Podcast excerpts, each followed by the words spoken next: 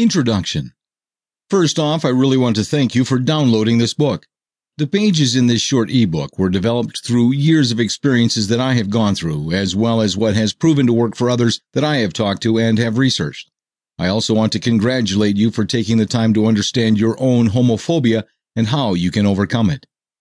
After experiencing many different types of fears throughout my life and struggling to overcome them, I decided that I wanted to write a short, detailed book to help other people who are in a similar situation as I was.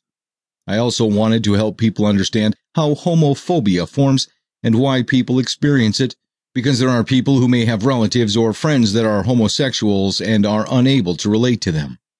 I can guarantee you that you will find this book useful if you make sure to implement what you learn in the following pages. The important thing is that you implement what you learn.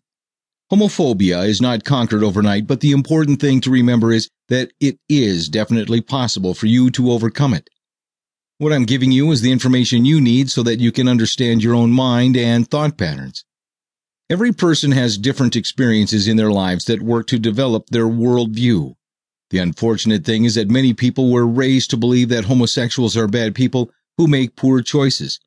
Sometimes these people realize later on in their life that they carry some negative beliefs around with them still.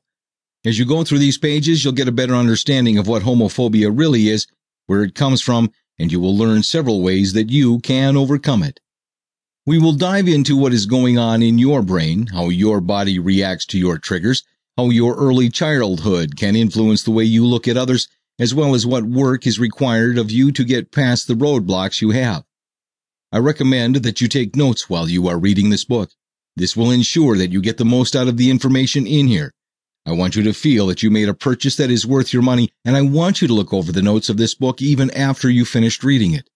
The notes will help you to pinpoint exactly what you need to implement, and by writing things down, you will be able to recall specifics and how to handle certain situations when they arise. Lastly, remember that everything in this book has been compiled through research my own experiences, as well as the experiences of others, so feel free to question what you have read in this book. I encourage you to do your own research on things that you want to look deeper into. The more you understand about your own mind and body, the better off you'll be. To overcome a fear in your life, it will take some work on your part, but you can do it. So remember to read with confidence and an open mind.